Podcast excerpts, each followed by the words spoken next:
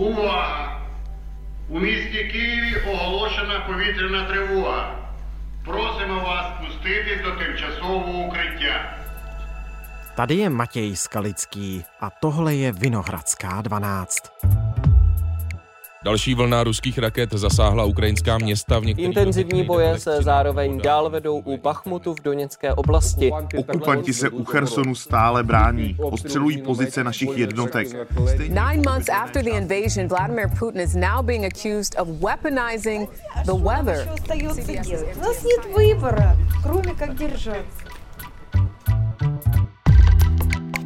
Už zase zní sirény. I v Dnipru, Vuhledaru, Bachmutu nebo Chersonu. Tato místa teď projížděl náš zpravodaj Martin Dorazín. Zaznamenal příběhy lidí přežívajících ve sklepích svých domovů, odmítajících se vzdát a připravujících se na tuhou, krutou zimu.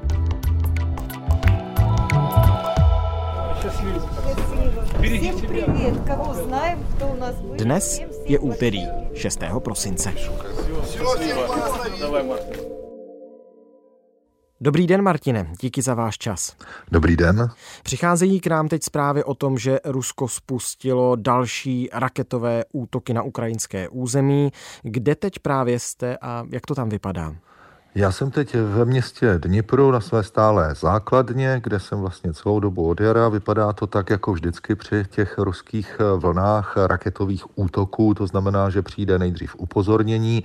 Ukrajinci mají pravděpodobně nesmírně eh, inteligentní systém varování. Pár minut předtím vždycky někdo zveřejní informaci, že v Rusku vystartovala letadla, obvykle to bývají tu 95 bombardéry, které nesou několik velmi nebezpečných raket. Tentokrát přišla informace také včas o 14 ruských bombardérech Tu-95 ve vzduchu z oblasti Kaspického moře a také z Volgodonsku, no a také o odpálených raketách z vln Černého moře. Tam může jít o ještě nebezpečnější střely typu kalibr. A to znamená, že v ten moment, kdy se do těch aplikací, mobilních aplikací dostane informace o tom, že se nějaké rakety blíží, tak lidé se ukryjí do svých domovů, do sklepů, vy s nimi mluvíte, natáčíte, tak jak to v momentě, kdy přichází ta informace o tom, že může přijít další salva raket, vypadá?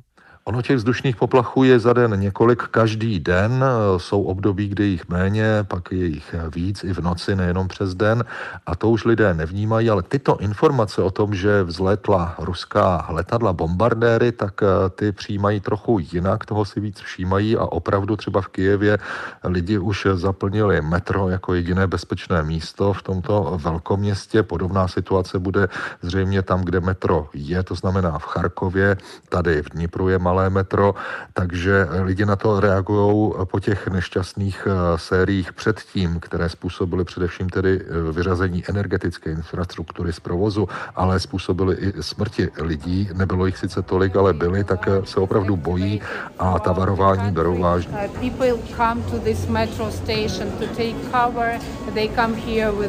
Pets, with their children, because it's now the safest place in the city.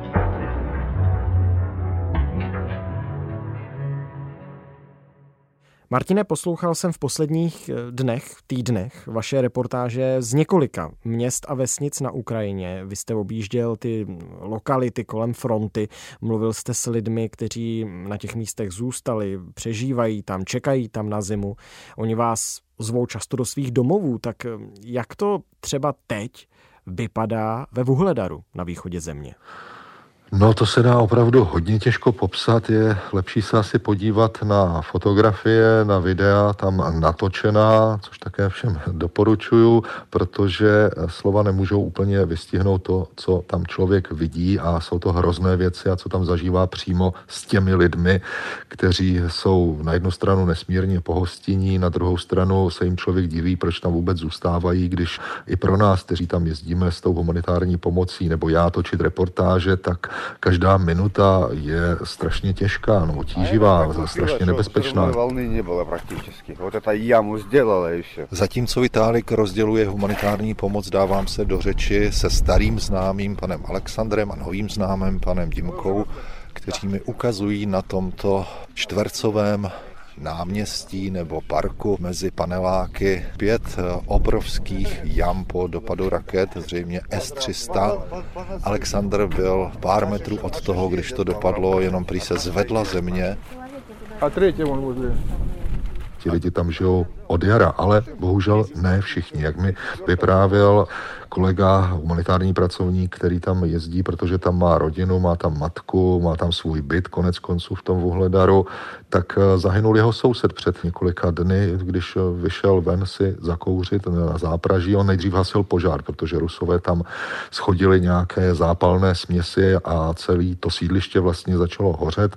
Oni se to vydali hasit aspoň venku a potom se vrátil do bytu, vyšel ven, řekl, že tedy musí se nadýchat čerstvého vzduchu a asi si zapálit cigaretu, pokud kouřil, tak mi to povídal a bohužel eh, dopadl tam minometný granát a ten člověk už se nevrátil, takže v takových podmínkách tam lidi žijí. Ale na to, jak jsem je viděl, tak jsou ještě relativně na tom někteří dobře, eh, normálně vám uvaří čaj, pohostí vás tím, co tam mají, co sami uvařili, oni se rádi tím pochlubí, nabídli mi jabka, med, čaj, kávu, nějaké jídlo, eh, onoho tam je poměrně ještě dostatek, i když třeba chybí ty čerstvé potraviny. Trvanlivých tam je poměrně dost, oni mají i své zásoby, jako jsou kompoty, zabařeniny, nějaké konzervy.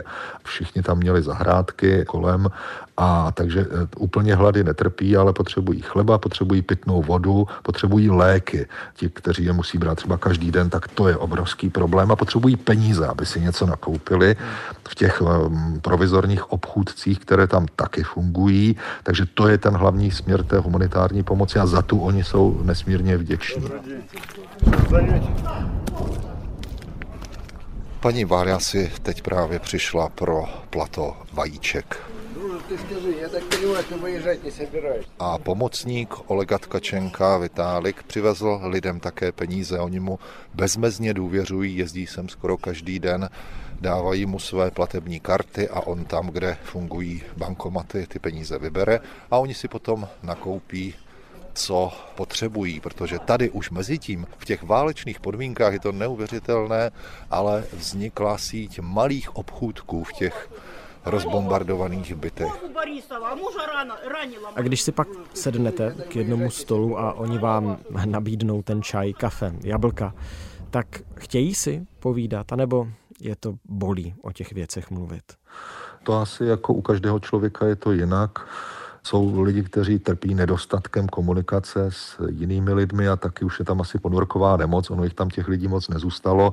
A navzájem se v tom poměrně velkém městě, ono zase není tak obrovské, ale není to ani úplně malinké městečko s jednou ulicí, jsou tam různá sídliště, ale oni tam nechodí, protože to už je smrtelně nebezpečné. Takže žijí v tom svém mikrosvětě, v tom třeba jednom sklepě a baví se dohromady jenom se sousedy ze vchodu vedle nebo naproti. A to jsou pořád titíž lidé, lidé, je jich míň a míň a oni si chtějí s někým popovídat, aby se jim taky ulevilo. Čего? Мира не хватает, конечно. Тишины.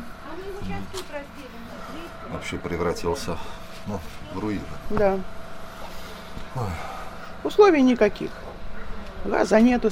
Částečně to člověk chápe, že prostě mají radost, když vidí úplně někoho nového nebo kterého znají, ale není tam tak často jako já třeba a pak se mu svěřují se spoustou věcí, které by asi jinak nikdy v životě neřekli, zavedou ho do svého bytu, chtějí ho neustále něčím hostit a chtějí si hlavně povídat. Tak taková humanitární práce, to je vlastně také součást té práce i reportéra, protože co máte dělat, když ti lidi si prostě chtějí popovídat s někým. Мартин, будешь кушать? Нет, Ну, спасибо, кушай, я ну, не голодный. Зачем? Их американцы курят, козлы вонючие. Так, Коля, Давай. язык. Язык мой враг.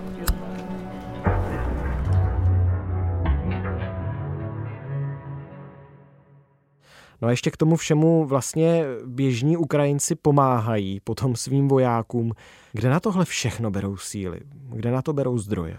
No ta země má docela velké zdroje. Ukrajina je potenciálně nesmírně bohatá země, ať už jde o potraviny, zemědělství nebo o průmyslové výrobky a podobně. A má velkou tradici strojírenskou, těžební, vědeckou. Tady se vyvíjely sovětské rakety, takže i to je tady obrovský potenciál v té zemi. Jsou tady proto nejenom technologie, ale i komponenty a všechno možné. Nebylo, vlastně to fungovalo, takže oni ze svých zásob zásob můžou pomáhat armádě docela dost, a což také dělají.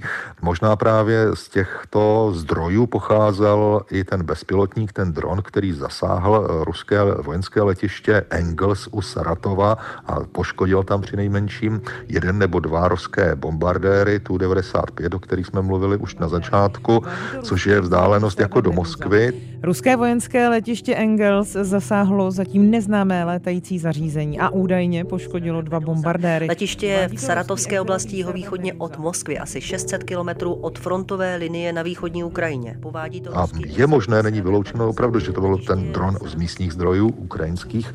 Hodně se o tom mluví a píše, takže oni dokážou vyrobit pro armádu ty věci, asi ne takové množství, jaké by armáda samozřejmě potřebovala, zdaleka ne, ale něco se v tom děje a pokud je o tu pomoc obyčejných lidí jiným lidem, tak ta solidarita je tady taky velká. Určitě to nebude 100% lidí, že si tak navzájem s láskou pomáhají, to bychom zase lakovali tu skutečnost na růžovo, což nemůžeme dělat, ale hodně dobrovolnických organizací. Buď vzniklo na zelené louce místních, myslím ukrajinských, nemluvím o zahraničních, anebo se vyvinulo z jiných organizací, které se zabývaly třeba malými dětmi nebo pomocí starým lidem nebo e, nějakou formou jiné humanitární činnosti. A teď vlastně všichni pracují pro druhé, pro dobro pro své země, chtějí pomáhat, například lékaři v Záporoží, kteří se zabývali oftalmologií, vyráběli dokonce nějaké věci, zařízení, přístroje, tak teď se přeorientovali úplně na výrobu jiných věcí, které potřebují civilisti ke své ochraně, zejména radiační, a také armáda a chtějí vyrábět například takové ty škrtidla, která zastavují krvácení vojákům, což je mm, úplně jiný obor než turnikety, než dělali. No. A, mm. takže takových organizací jsou tisíce v každém městě, je jich několik. Ukrajina je velká, takže si z velké části i sama dokáže pomoci, ale třeba potřebuje proto nějaké komponenty ze západu, ale to už je věc těch velkých mezinárodních humanitárních mm. organizací, aby to zmapovali a snažili se tohle zajistit. A navíc ještě Ukrajinci tím dostanou náplň práce, nebudou sedět nečinně doma, budou něco dělat, budou mít pocit užitečnosti a toho, že pomáhají. Перекручивают на мясорубку с česnekom, зеленью, чтобы ребята на хлеб мазали. A sádlo s česnekem a nějakými rostlinkami, aby si to vojáci mohli namazat na chleba. Кузьменко Олеся. Я керівник благодійного фонду «Чужих дітей не буває». Jmenuji se Olesia Kuzmenková a řídím dobročinnou nadaci Žádné děti nejsou jsou cizí. Nejdřív jsme pomáhali dětem a od počátku invaze 24. února pomáháme všem, hlavně vojákům. Každý den vypravujeme auta s potravinami a další pomocí. Prioritou jsou vojáci, protože oni nás brání na frontě a my je bráníme tady. Je to naše země, jsou to naši chlapci. Protože to je naše krajina, protože že to naši chlapci.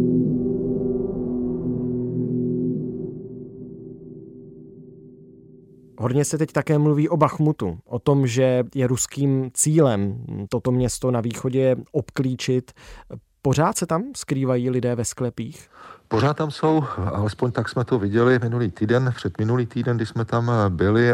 Kolegové tam jezdí každý den, kamarádi vlastně i do té celé oblasti. A pořád tam odtamtud vozí lidi, těm, co tam zůstávají, se snaží pomoci těmi buržujkami, to jsou zase pícky, které tam teď v zimním období lidé nejvíc potřebují, kromě čerstvých potravin a pitné vody, ale zase do některých částí města se vůbec nedá dostat, jednak protože jsou pod neustálou šílenou palbou, ale také proto, že tam zkrátka vede třeba jediná cesta, která, když jsme tam byli, tak byla tak rozbahněná, že tank by tam stěží projel opravdu a natož naše auta která sice jsou upravená pro jízdu v terénu, ale ne v takovém. Když jsme zmiňovali tady ten sklep, tak vy jste přímo v jednom z nich natáčel ve sklepě paneláku v Bachmutu, mluvil jste tam i s některými dětmi. Jak to na takovém místě vypadá? Jaká je tam atmosféra? Atmosféra jako ve sklepě, který je vybavený postelemi. Jsou tam takové přehrádky, aby měl každý, pokud možno, nebo plenty, prostě kusy hadru, aby měl každý trošku soukromí, trošku nějakého svého vlastního prostoru, když už tam tráví ten čas takto eh, nuceně, zbytečně vlastně kvůli ruské agresi od jara, mnozí z nich od února, od 24. kdy to všechno začalo. Je jich tam méně, než když jsem tam byl posledně, ale pořád je jich tam dost. V jednom sklepě jich bylo přes 30, v dalším to bude podobné. Tady v tomto sklepě pod panelákem žije teď asi 35 lidí, mají tady pec, takže je tady teplo, svíčky.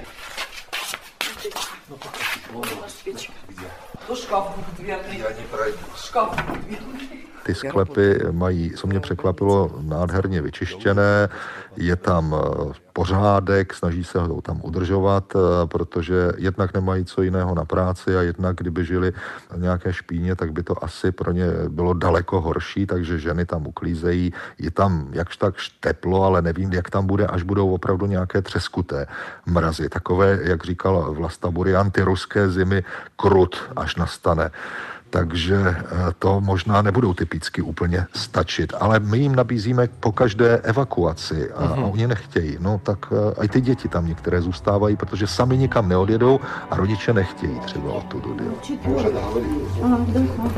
Dávám se do řeči s malou Vikou, která chodí, nebo přesně řečeno chodila do čtvrté třídy.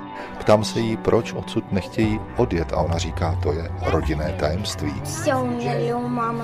И бабушка, и прапрабабушка. Все на могиле, и мы не уедем. A po chvíli mi prozrazuje, že jim umřeli příbuzní a jsou tady pochovaní, nemohou ty hroby a nechtějí ty hroby tady nechat.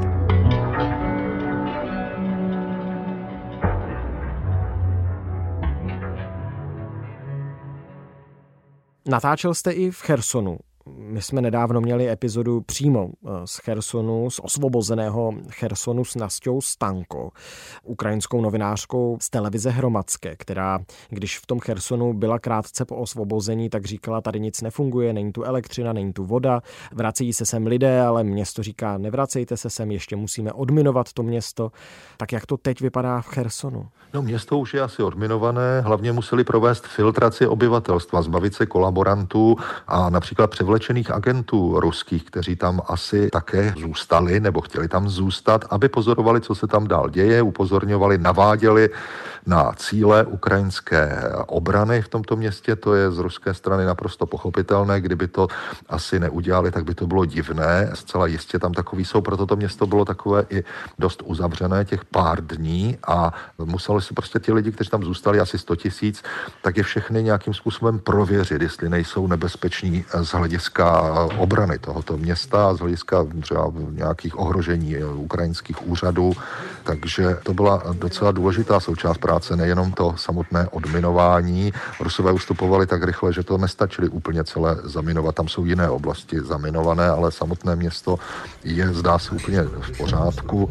Не, вот это острова, to уже ta strana. Вот Российская сторона? Ну, российская. Ну, вот и минометом долбануть nebylo ani moc poškozené. Poškozené až teď, kdy Rusové vlastně několik dní po tom, co se stáhli, začali zhruba od 20.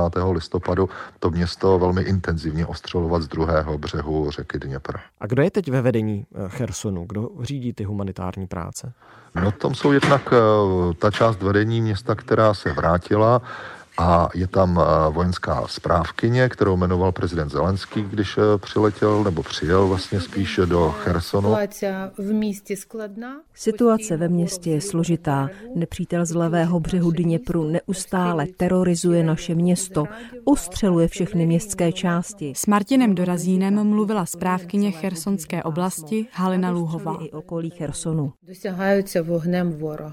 Tak je pověřená dočasně po dobu války je to vlastně ten nejdůležitější člověk ve městě, jako šéfová té vojensko-civilní zprávy dočasné, má na starosti úplně všechno, je to žena nesmírně statečná, která, když jsem ji viděl večer, jak se plouží, ještě měla bolavou nohu a jak už ani nemůže mluvit, jak byla unavená po celém tom dni, ona pracuje 24 hodin denně skoro, pár hodin se vyspí, no ale to jsou 3-4 hodiny.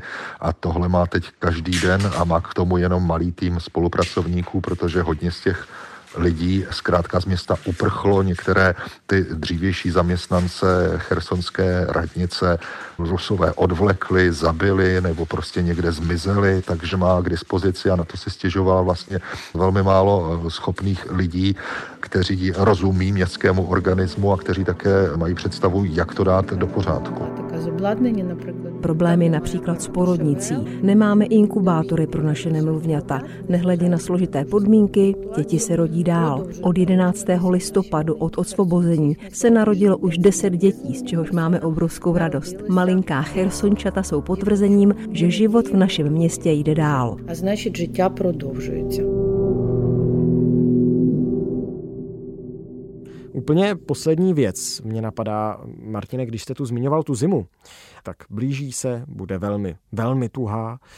Myslíte si, že to nakonec může nějaké Ukrajince odradit od toho, aby zůstávali ve svých domovech a přeci jen se vydali někam na západ? No, velká část lidí zatím chce zůstat doma, ale jsme na začátku zimy.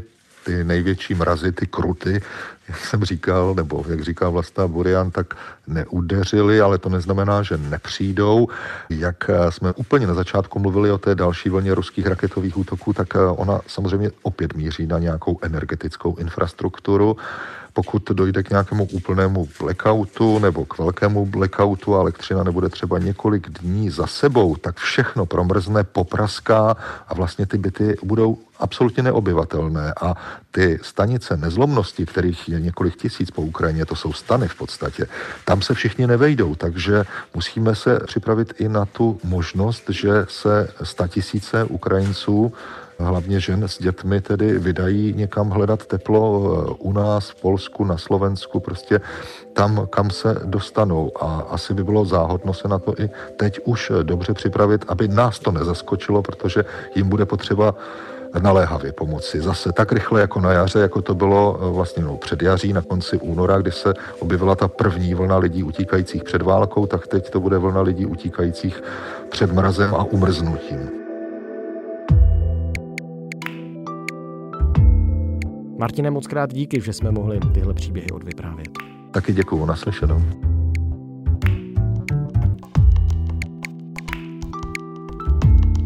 Tohle už je všechno z Vinohradské 12, z pravodajského podcastu Českého rozhlasu. Spojil jsem se s Martinem Dorazínem, naším zpravodajem na Ukrajině. Už několikátý měsíc je naším hlavním zdrojem informací ohledně ruské invaze. Martinovi reportáže a živé vstupy si můžete poslechnout na radiožurnálu i na Českém rozhlasu Plus a k přečtení, včetně fotografií, je najdete také na našem webu www.irozhlas.cz. Tam je také každý všední den nová epizoda Vinohradské 12. Naslyšenou zítra.